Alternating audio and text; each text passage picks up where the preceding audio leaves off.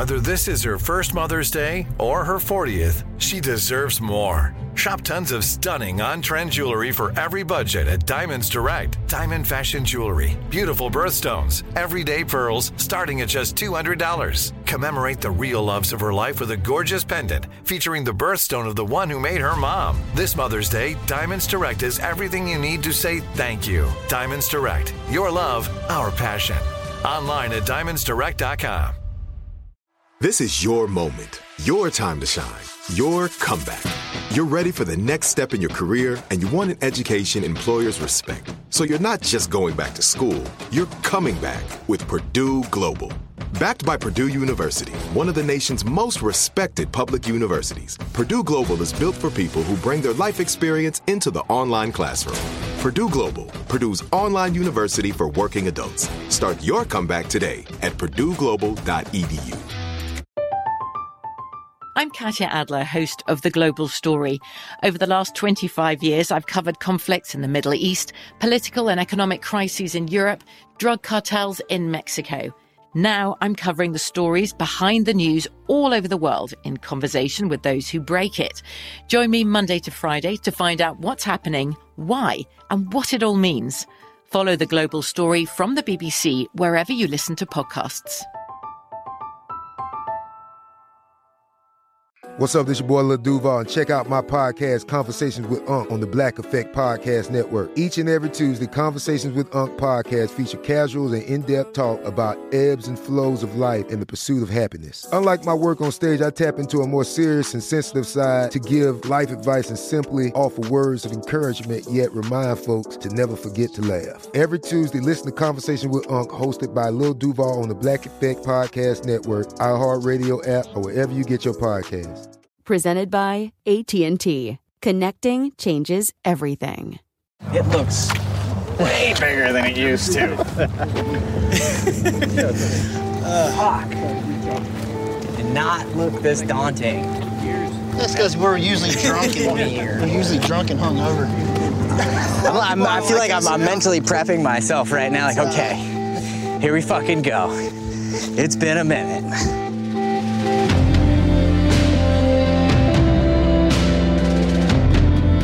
This is Elliott Woods, and this is a special bonus episode of Third Squad.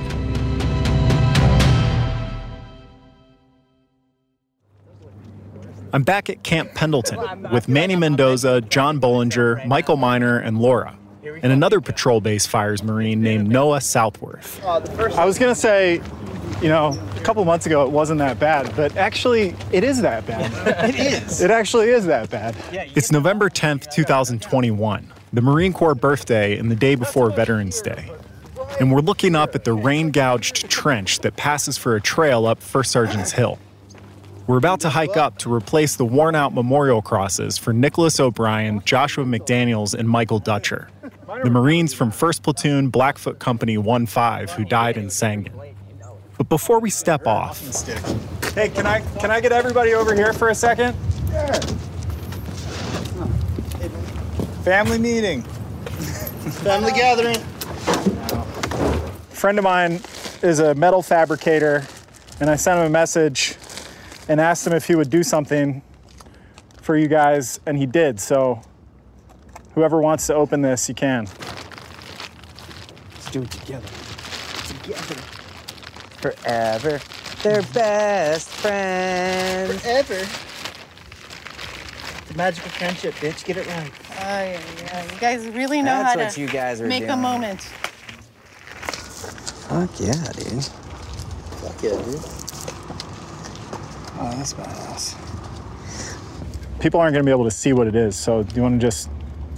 What is it? Uh, it's a metal metal placard that says "Never above you, never below you, always beside you," and then it's got Nicholas O'Brien, KIA, 9 June 2011, Joshua McDaniels, KIA, 12 June 2011, Michael Dutcher, KIA, 15 September 2011.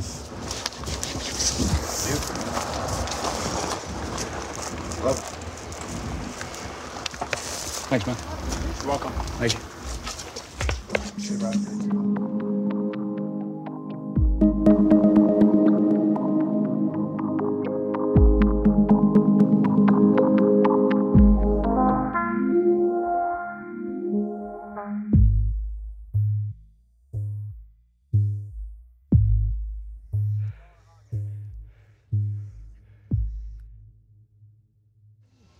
Shall we, darlings? We shall, dear.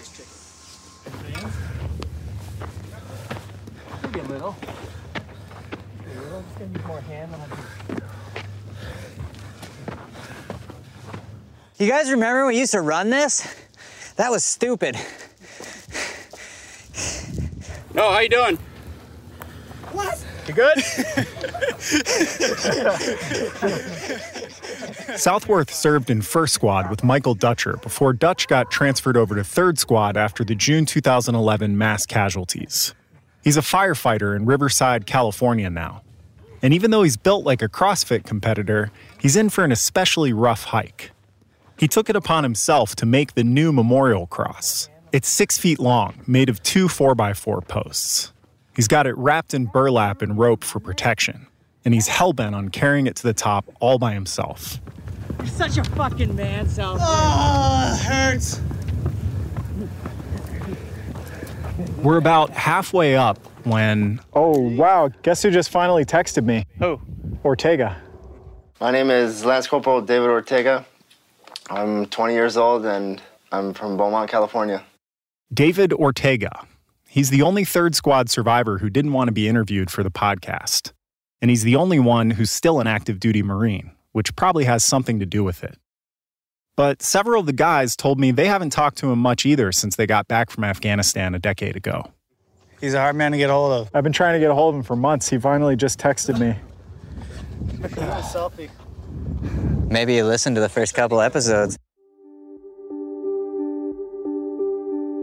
As it happens, Ortega is still stationed right here at Camp Pendleton. And I texted him to let him know that we were going to be hiking First Sergeant's Hill on the off chance that he was free. But he says he'll be training recruits at the School of Infantry until late that night. He can't make it today, but he says hi. In a long text, Ortega says he's been listening to his friends' stories on the podcast. He says, It feels good knowing that they're doing okay. Not many days go by that I don't think about the guys from fires, especially since I ended up staying in the Marines. Everything that happened over there, that deployment, is the reason why I stay in. I want to try and help Marines not experience what we experienced on that deployment.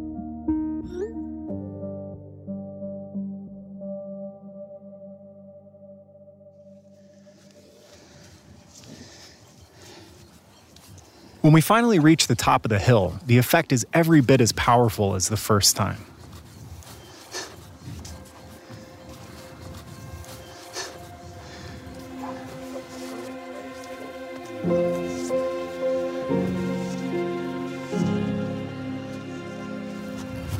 like I just wasn't ready when I got up here. Just kind of hits you.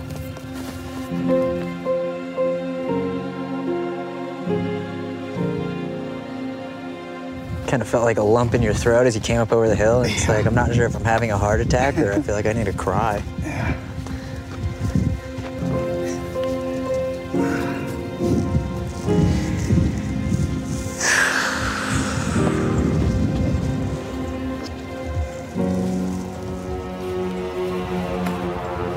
Worth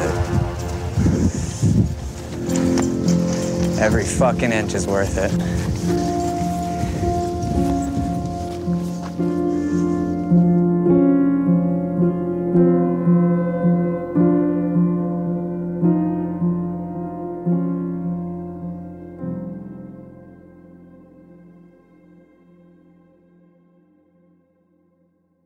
Unfortunately, we lost part of our group somewhere mid hill.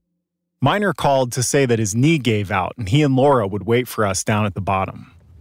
We find the sagging, weather beaten cross with McDaniels and Dutcher's names on it. Southworth, Mendoza, and Bollinger chat quietly for a few minutes, gazing out at the ocean in the distance and reminiscing about the grueling runs and training missions in these hills they know so well. Then they get to work pulling the old cross out of the ground. Oh, yeah. The old Rocky back and forthy. Rocky back and forthy. Oh shit, that's barely in there. You know, I was thinking, I was just like, oh, I won't have to carry this on the way back. I'm like, wait. we got another cross to bring back down. Southworth unfastens the rope from his new cross and unwraps the burlap. Somebody tell me what. He stayed up all No, night you wanna tell sanding and staining what you it, carefully burnishing the stenciled names. So, we've been coming up on this hill, you know, every so often, and every time we see the old cross for our guys, it's been falling apart. It's just two pieces of wood nailed together on the side, and they're drooping, and their names were just kind of carved in there, which is amen for them. You know, they did what they could.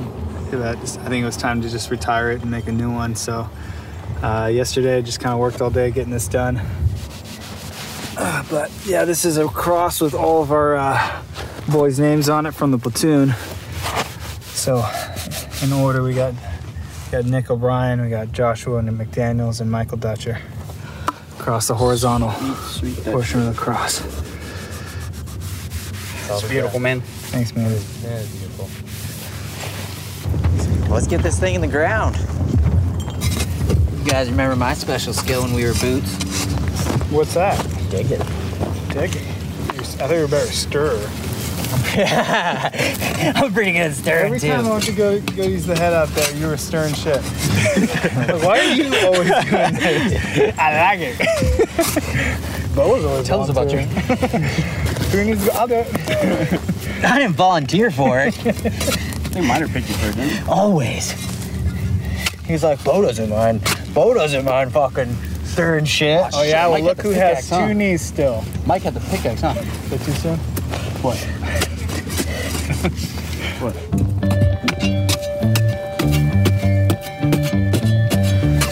Oh yeah, that's way sturdier than what it was before. Oh yeah. It's beautiful, baby.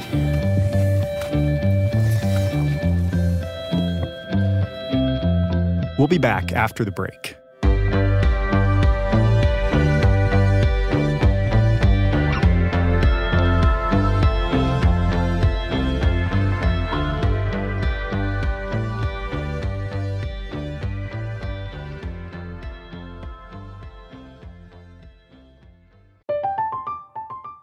I'm Katya Adler, host of The Global Story.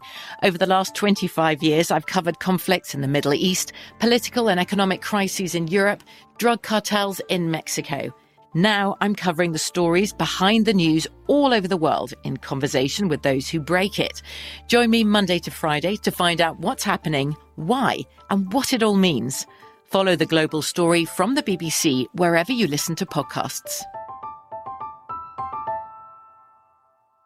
Xfinity has free premium networks for everyone this month, no matter what kind of entertainment you love. Addicted to true crime? Catch killer cases and more spine-tingling shows on A&E Crime Central. Crave adventure? Explore Asian action movies on Hi-YAH. Searching for something extreme? Check out skating, snowboarding, and more on Fuel TV Plus, the global home of action sports. And find crowd-pleasing bops on iHeartRadio's Hit Nation playlist. There's new free shows and movies to love every week. Say free this week in your Xfinity voice remote. Live Nation presents Concert Week. Now through May 14th, get $25 tickets to over 5,000 shows. That's up to 75% off a summer full of your favorite artists like 21 Savage, Alanis Morissette, Cage the Elephant, Celeste Barber, Dierks Bentley, Feid, Hootie and the Blowfish, Janet Jackson, Kidz Bop Kids, Meghan Trainor, Bissell Pluma, Sarah McLachlan. Get tickets to more than 5,000 summer shows for just $25. Until now through May 14th. Visit LiveNation.com slash Concert to learn more and plan your summer with Sean Paul, Sum 41, 30 Seconds to Mars, oh, and Two Door Cinema Club.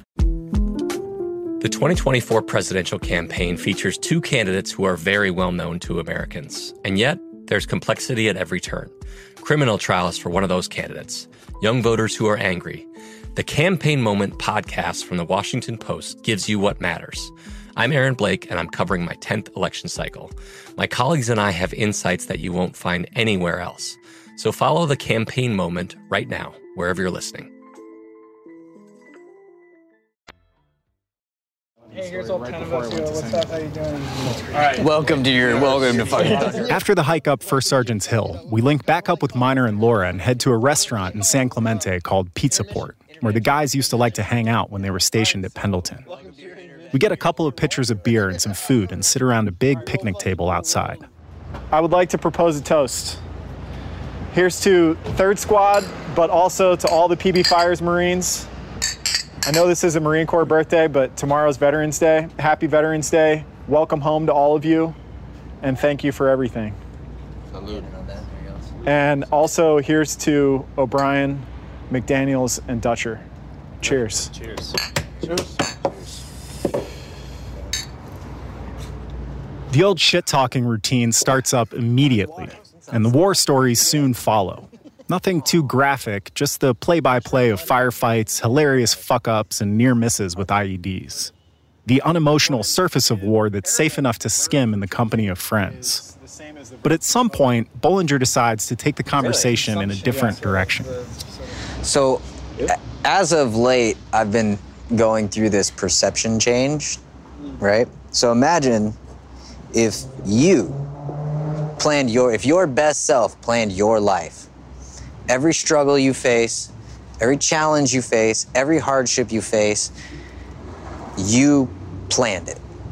And the goal being your best self having to overcome those things to learn and do better. Everything that's happened? Everything.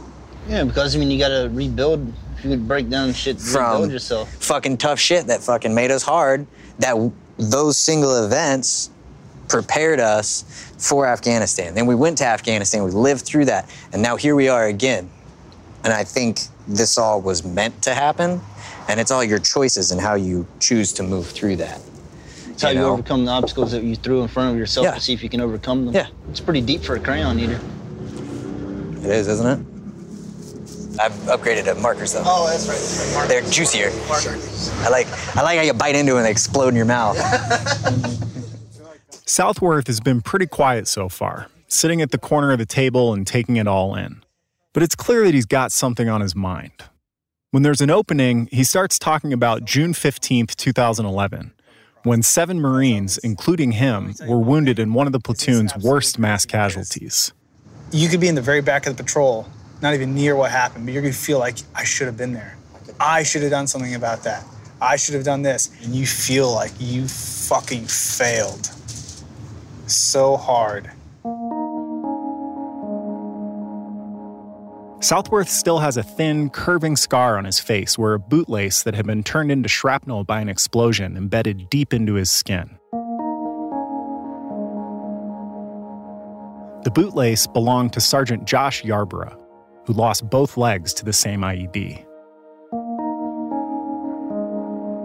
For years, I was beating myself up, just feeling like it's just the worst thing in the world. And like, finally, I got to see Yarborough again. We go out to eat at some Italian place here, and we were leaving, he goes south. He's like, "I'm sorry, man." Like, what, what are you sorry about? He's just, he's just like, I'm sorry for what happened to your face, man, because because I took shrapnel from his IED he stepped on. He's apo- he's apologizing to me. And I'm like, are you absolutely, are you serious? Like, are you absolutely serious right now? You you You feel bad about you feel bad about that. That's insane. Where I'm, I'm for years, I'm the one thinking that you know I, I don't even deserve to live because of how much of, you know I failed.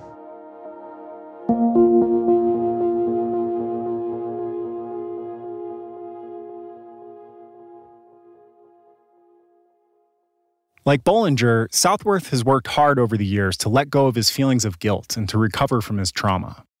He sought mental health treatment while he was still on active duty and educated himself on the science of PTSD as a college student after he got out. He's raising a family, keeping fit, and has a good job. And he's also very active in his church. I almost feel like a little guilty because of how well I'm doing. I uh, I sleep really good. I sleep really good at night. I don't have any nightmares. I can't say I'm cured of PTSD, but I feel like it. I have my moments, but they're far in between. Yeah, and uh, there's usually some sort of weird trigger, like you know, just Yeah. the horrible news we just saw in Afghanistan. They're like, all they're always like, yeah. will be But Laura's sitting at the far end of the table. I overhear her saying something to Bollinger about how nice it is to see everyone together, talking so openly. I ask her to repeat it so everyone can hear. I was telling uh, Bo that I think it's it's good for you guys. I mean, what you guys went through together, it's something that no one else has gone through, and so you guys understand each other and should do this more often because you support each other. And there's there's obviously that camaraderie, that brotherhood that keeps you guys together. And I was telling him like, Manny, you haven't stopped smiling since you drove up that driveway. Like with him, I always push him like, go, go on those trips, go meet with them. Ah. And I know it, he says nah because he doesn't want that emotional, you know, breakthrough. And I, I, and you, like I said, you guys put up a good front, but and I know that's why he like avoids it all. I mean, we didn't make it all the way up. Um, maybe that's why his knee gave out. I don't know. Old and broken. Actually, I think Dutch punched me right in the knee because we was making fun of him on the way up. But you know, It's like, oh yeah, fucker. There's his deterrence. There's his deterrence is being an ass. but He's I always just, been like that. Yeah, it's true. it's true. you know, I've accepted it. I've come to terms. He's gotten better. You guys gonna have an intervention on me now? But For being an ass. Well, let me ask you this. When you guys feel that way, what makes it so hard to reach out to someone? Really good question, actually, because you have to you have to break through that barrier or the that threshold.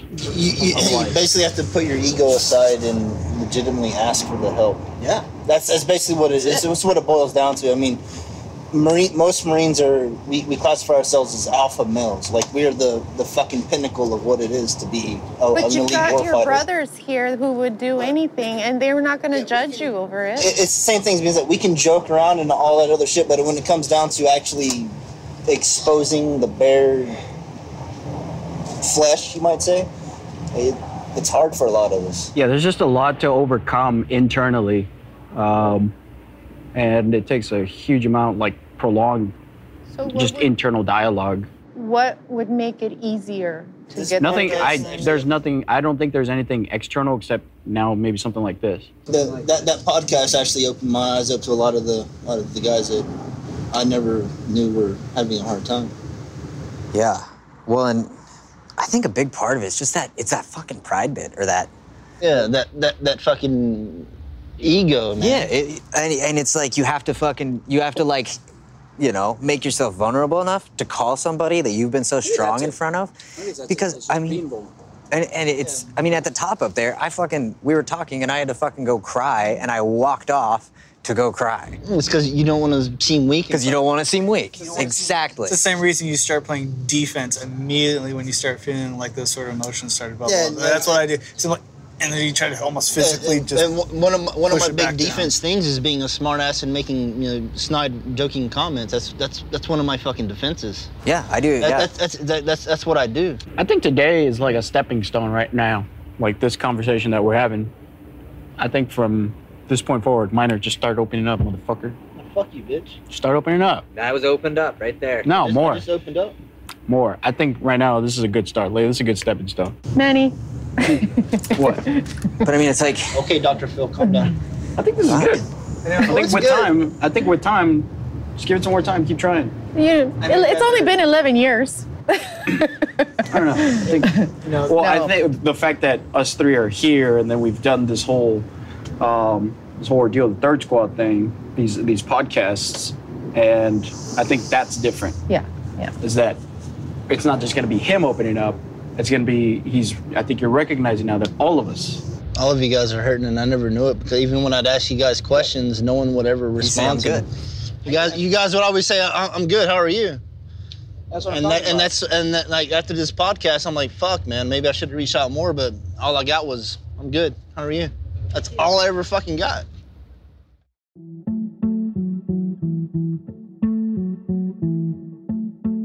When I interviewed Miner back in April, he was a pretty tough customer. But I remember relating to a lot of what he said, particularly when he talked about not wanting to be judged. My my biggest thing is the reason why I don't tell people a lot of what I went through is because I don't want their perspective of me to change. I don't want people to, to treat me differently than they would anyone else who walks off the street. That's why I don't tell a whole lot of people I'm actually a veteran. the, the, pe- the, the people who were veterans, they will fucking spot me from a mile away. But people who don't know, they'll just treat me like any other person, and that's that's all I want. I just want to be treated like everyone else. Here with these guys from his platoon, Miner seems more comfortable.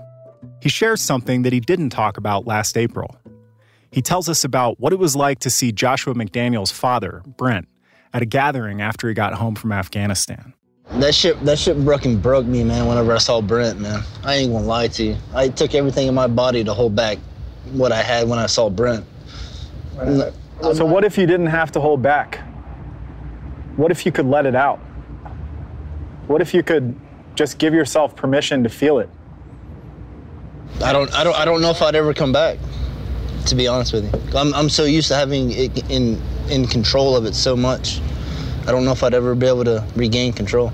Yeah, we definitely we feel ourselves running away with it, and we're like, no, no, reel it back in. For me, put uh, that back away. Yeah. Put it in the box. Guys here, but for me, if, if I was to ever lose control, I don't know if I'd ever gain it back. Like I, I've I've lived my life off of controlling what I can and when I can, not of what I can't. If I can't control it, you can ask Laura. I just go right past it and say fuck it. I'm not worrying about it.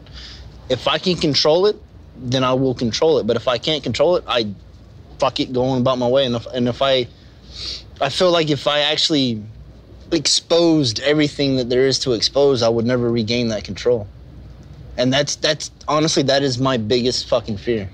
So I think about what my first shrink, Doc Campbell, said to me when we were getting ready to talk about the whole thing, to go into it, to really fucking get into it. And she said, You know how I know you're gonna be fine going through this and experiencing this?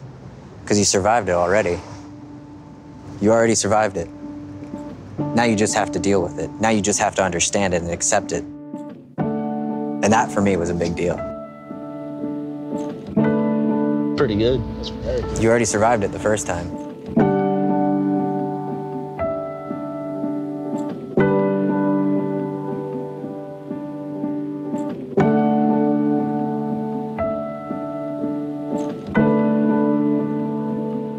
Maybe we can raise a glass one more time. I hear that. Okay, cheers to the fall. To the fallen and not forgotten. I say to the new chapter in all of your lives.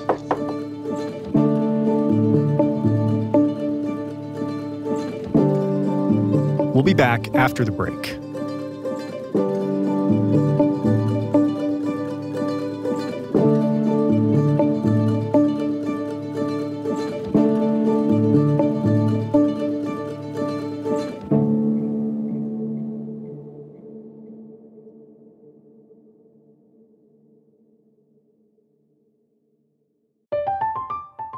I'm Katya Adler, host of The Global Story. Over the last 25 years, I've covered conflicts in the Middle East, political and economic crises in Europe, drug cartels in Mexico. Now I'm covering the stories behind the news all over the world in conversation with those who break it.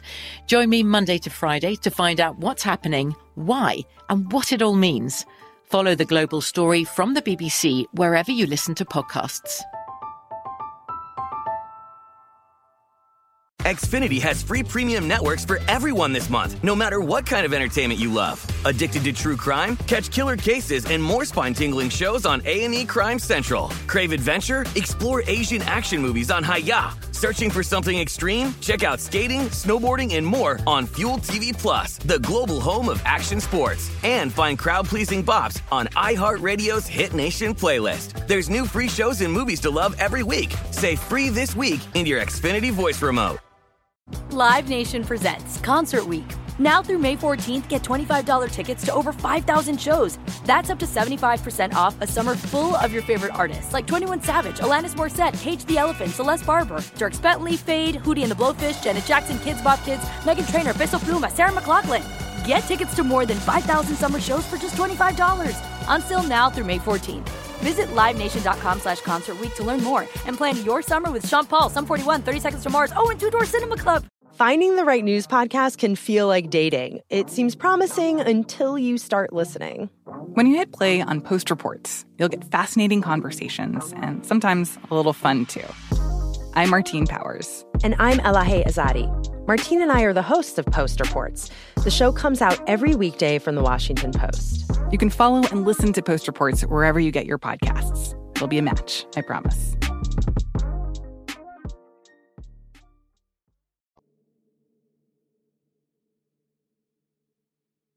All right. Okay. Here we go. We ready?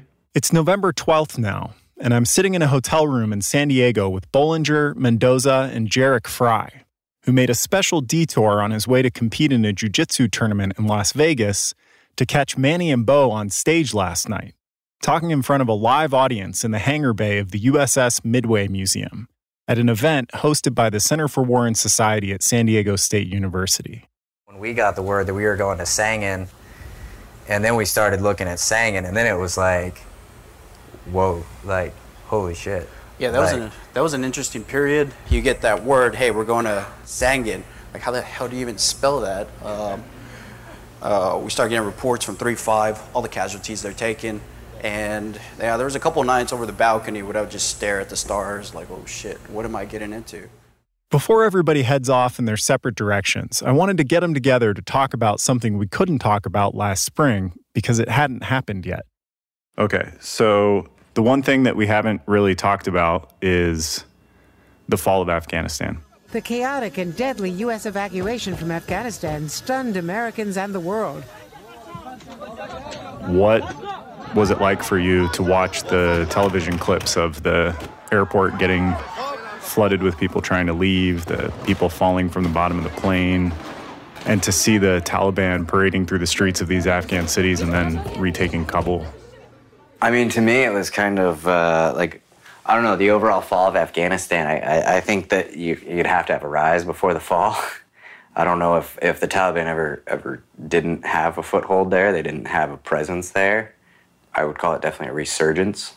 But in my mind, when we were in Afghanistan, the people didn't want us there, and they were stuck between a rock and a hard place. And you can't you can't destroy an idea with weapons, with guns. Um, and really, I think we just we just inf- reinforced their their concepts about us.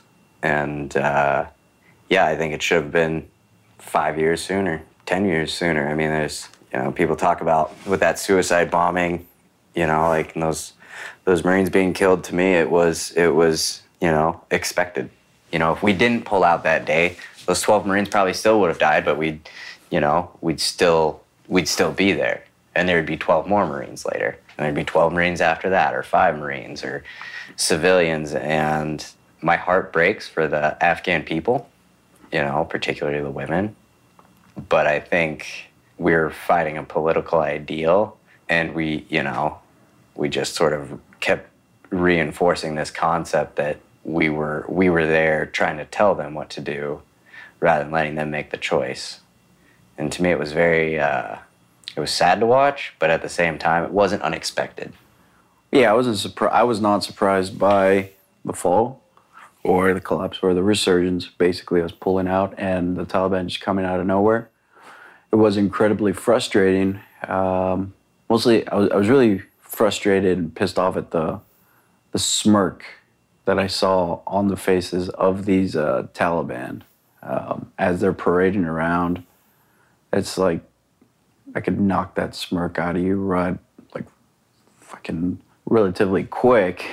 You were just in hiding, and now you're so full of fucking pride because we're no longer there.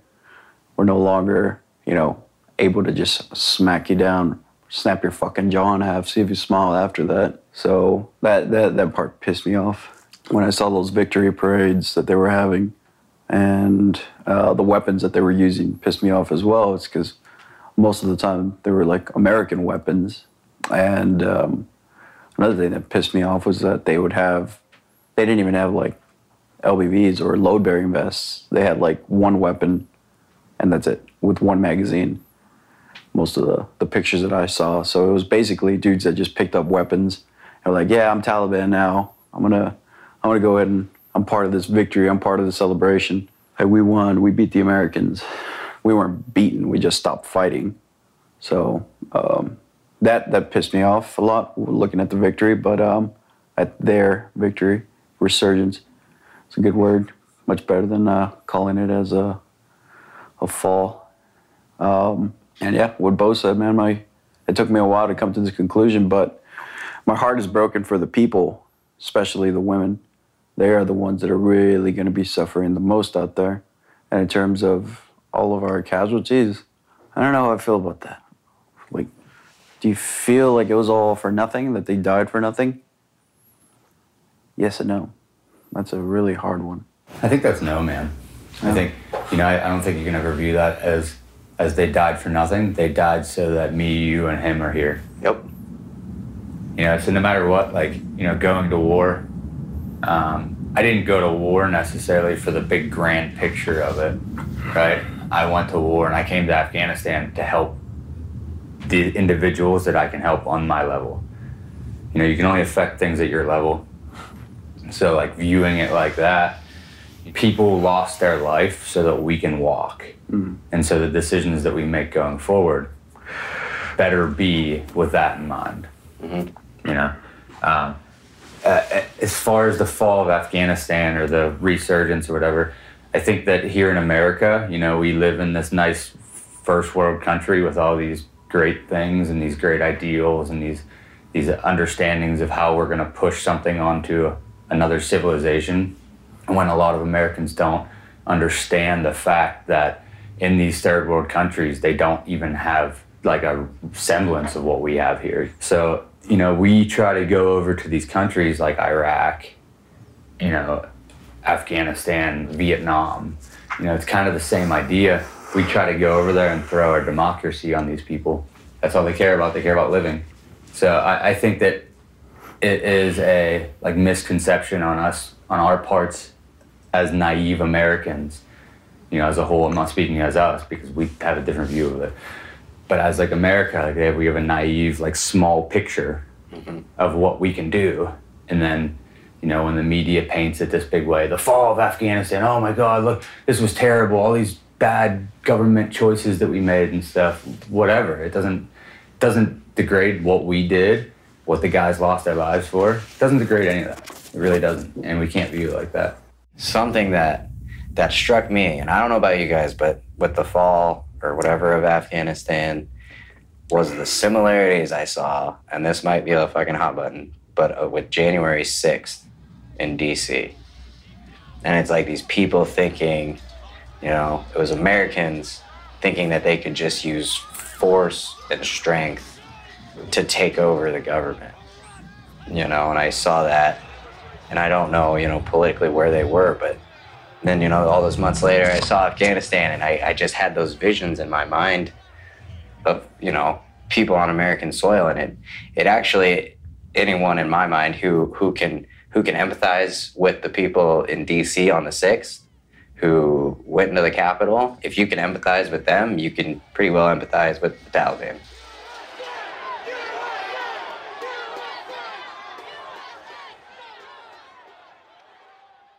So somebody tell me, maybe Manny, what what was the first news that you saw? What were the first images that you saw when you knew that the Taliban had taken the country over? Do you remember finding that out? First, it was Biden popped up and said pulling out, and then slowly you just start seeing more and more headlines of Taliban take over this district or this province, and basically uh, the the frequency of those headlines increased from that point forward. But it's like anything else, eh, everybody raises up arms and really gives certain topics attention for about a month, and then they move on to the next thing. So for that entire month, um, uh, it, it was just flooding uh, all of my all of my news feeds, all all uh, social media, and I was indifferent to it all.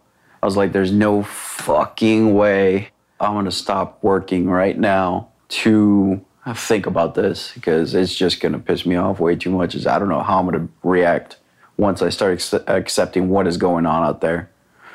So I am not gonna stop working. I'm gonna keep doing. I'm gonna keep busy until I actually have the time to sit down and think about this. This is fucking ridiculous. This is insane. It's just a, a repeat of everything of uh, Vietnam, I guess. It's like uh, we just don't learn the fucking lesson. I mean, I felt I felt angry because it seemed like there was more articles in that two weeks after the war in Afghanistan ended than the entire 20 years prior. That's a good point. They cared after the, the American people, the, the news media only cared after we left, and then it was a political thing. You know, then then it had a fucking impact because now we're pulling out, and it was like, oh, this is big news. But you know, those 12 Marines, that was just 12 more Marines out of you know over I, I don't even know how many people have died in Afghanistan. You know, thousands maybe. How about you? Americans? Yeah. About 2,500 in uniform, and then another large number of people who were contractors and. And not to mention maybe suicides. Tens of thousands of people who were wounded. Yeah. And then, and then they care after the fact, and that, that annoyed me. Mm-hmm. Manny, you said we just didn't learn the lesson. Why? And I want to know what the lesson is that we should have learned. Um, number one, don't pull out right away. A slower exodus as opposed to just picking up and leaving as soon as possible. That just creates so much panic. There's a much better way of leaving a country. Do you think that would have made the ultimate end different? Which certainly wouldn't have been what we had now. So, yes, it would have been different. Would have been a controlled, I mean, quality exit, man. It's like, you know, like uh, if a, heli- a helicopter's picking up your platoon, not everybody just jumps in the fucking helicopter all at once. Like, everybody pick up your weapons, just get in. No, you hold security and you pull out one at a time, one squad, one team at a time. To me, the lesson is um, stop trying to control the behaviors of other people in other parts of the world. They're out of our fucking control. Like, okay. what, what the fuck good is it for us to fucking try and fix the government in Syria, Libya, Iraq, Afghanistan, fucking Bosnia, you know, when we, we, we, we, can't, we can't even get, a, get along here in our own fucking country. To me, it's sick for us to believe that, that we can change these other countries and change these other places when we, we don't even have the solutions here. We, can, we, we can't even agree on a solution here. We all agree that there's a fucking problem, but we don't know the solutions. We, we can't tell other people what to do if we don't know. I've thought about that for some time about how involved we are around the world. And the conclusion that I've reached on why we do it, I mean, it's just really simple, and that's our, the quality of life that we have, like how fucking wasteful we are. I mean, we are so wasteful compared to everybody else in the world, and it's because we have an abundance of things, and that comes from us protecting our interest abroad. The high quality, wasteful life that we have, we have it because we're involved in, with other countries' affairs. And we create all kinds of fucked up situations, all, fuck, all kinds of fucked up regions, like, say, the Philippines or Asia, Africa, to protect our resources that allow us to have the, the wasteful, high quality life that we have. I mean, we, we're so wasteful, we can waste 2,500 lives trying to change a country. I think that imagining a clean and perfect withdrawal is trying to put lipstick on a pig. I think we were withdrawing from Afghanistan for a decade. We started scaling down the same month that I was visiting with you. July 2011 was the peak of the Obama surge. And we started withdrawing after that. And it's been a smaller and smaller and smaller crew ever since. And by the time that withdrawal happened, there were a few thousand troops who were almost entirely centered at the airfields in Kabul. And you can't control a country the size of Texas that's as rugged, and we couldn't control it with 100,000 troops and another huge contingent of foreign allies, and the entire Afghan National Army being supported by American forces and air support. How are we going to control it enough to have a you know a, a withdrawal with honor, as they said, as Nixon said about Vietnam? Um, I just think that's a fantasy. I really do, and I think re-exerting the kind of control that would have been necessary to make our withdrawal look more organized would have required putting more troops in harm's way and going out and killing more Taliban in a war that we already basically lost. And if it were me making the decision as commander in chief, I couldn't do that. I couldn't commit more young Americans to death or serious injury on behalf of a, a lost cause.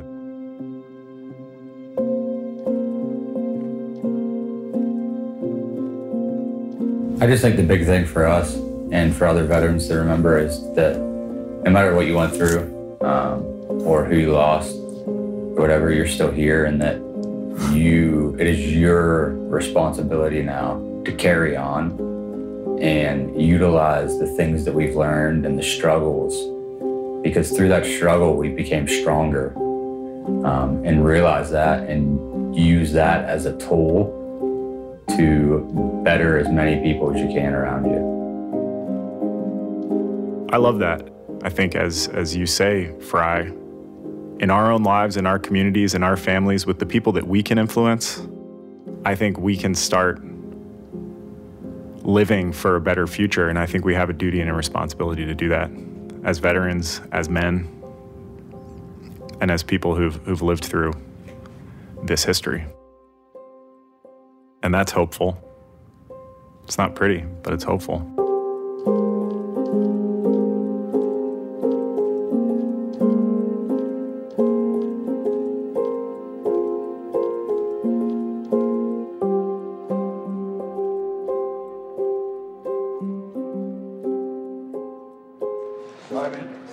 All right. See ya. Yeah, thank you. Good luck with your fight. We packed up and said our goodbyes outside the hotel. I ran Bo to the airport to catch his flight back home to South Dakota, and Fry took off for Vegas in his improbably tiny rental car. And then Manny and I drove up to La Jolla Cove, where we donned fins and masks and swam out past the breaking surf. It was windy and rough that day, cold even in our wetsuits. But it was wonderful to have another adventure together after all these years, in a place where no one was trying to kill us. And I'm sure looking forward to the next one, wherever it might be.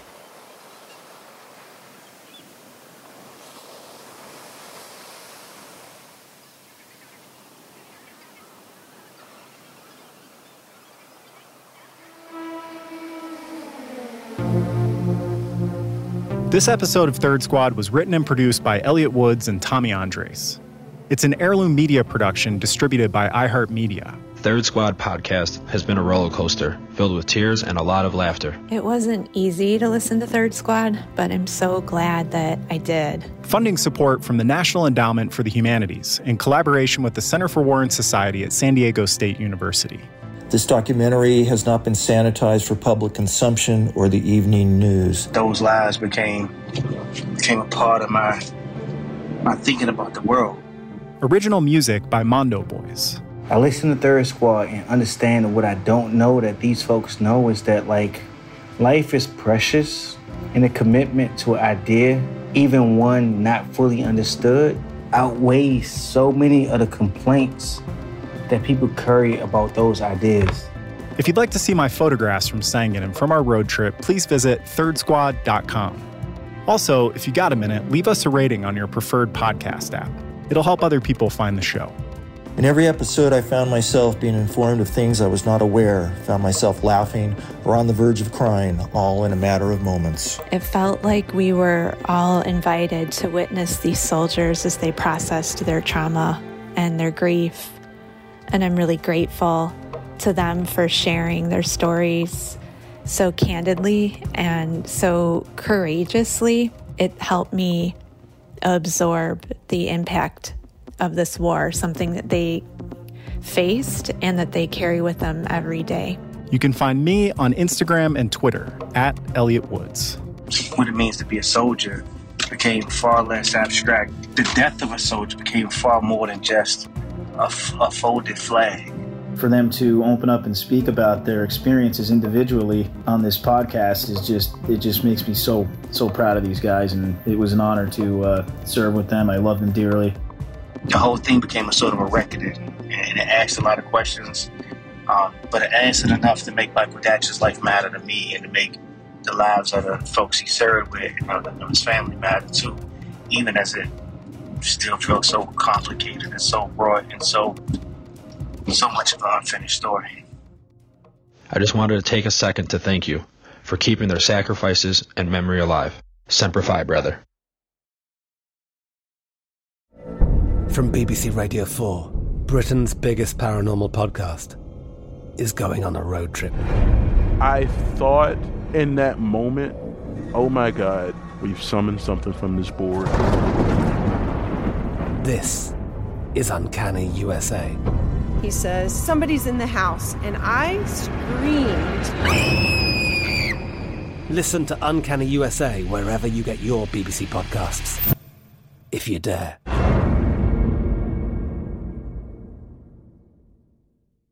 Xfinity has free premium networks for everyone this month, no matter what kind of entertainment you love. Addicted to true crime? Catch killer cases and more spine-tingling shows on A&E Crime Central. Crave adventure? Explore Asian action movies on Hi-YAH. Searching for something extreme? Check out skating, snowboarding, and more on Fuel TV Plus, the global home of action sports. And find crowd-pleasing bops on iHeartRadio's Hit Nation playlist. There's new free shows and movies to love every week. Say free this week in your Xfinity voice remote.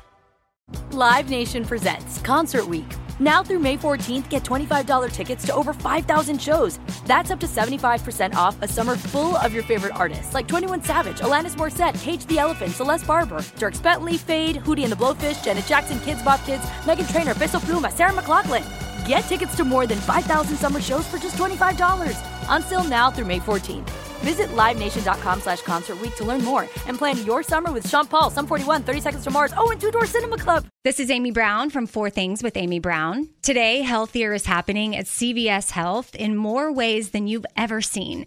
It's wellness destinations for seniors, including select locations with Oak Street Health and CVS Pharmacy. It's doctors, nurses, pharmacists, and everyone in between offering quality care and support virtually in person and on the phone. It's in home evaluations through Signify Health and meeting mental health needs through Aetna. And those are just a few of the ways that healthier is happening. To see more, visit cvshealth.com slash healthier happens together. CVS Pharmacy, Oak Street Health, CVS Specialty, Signify Health, and Aetna are part of CVS Health. Eligibility and services vary by location and individual.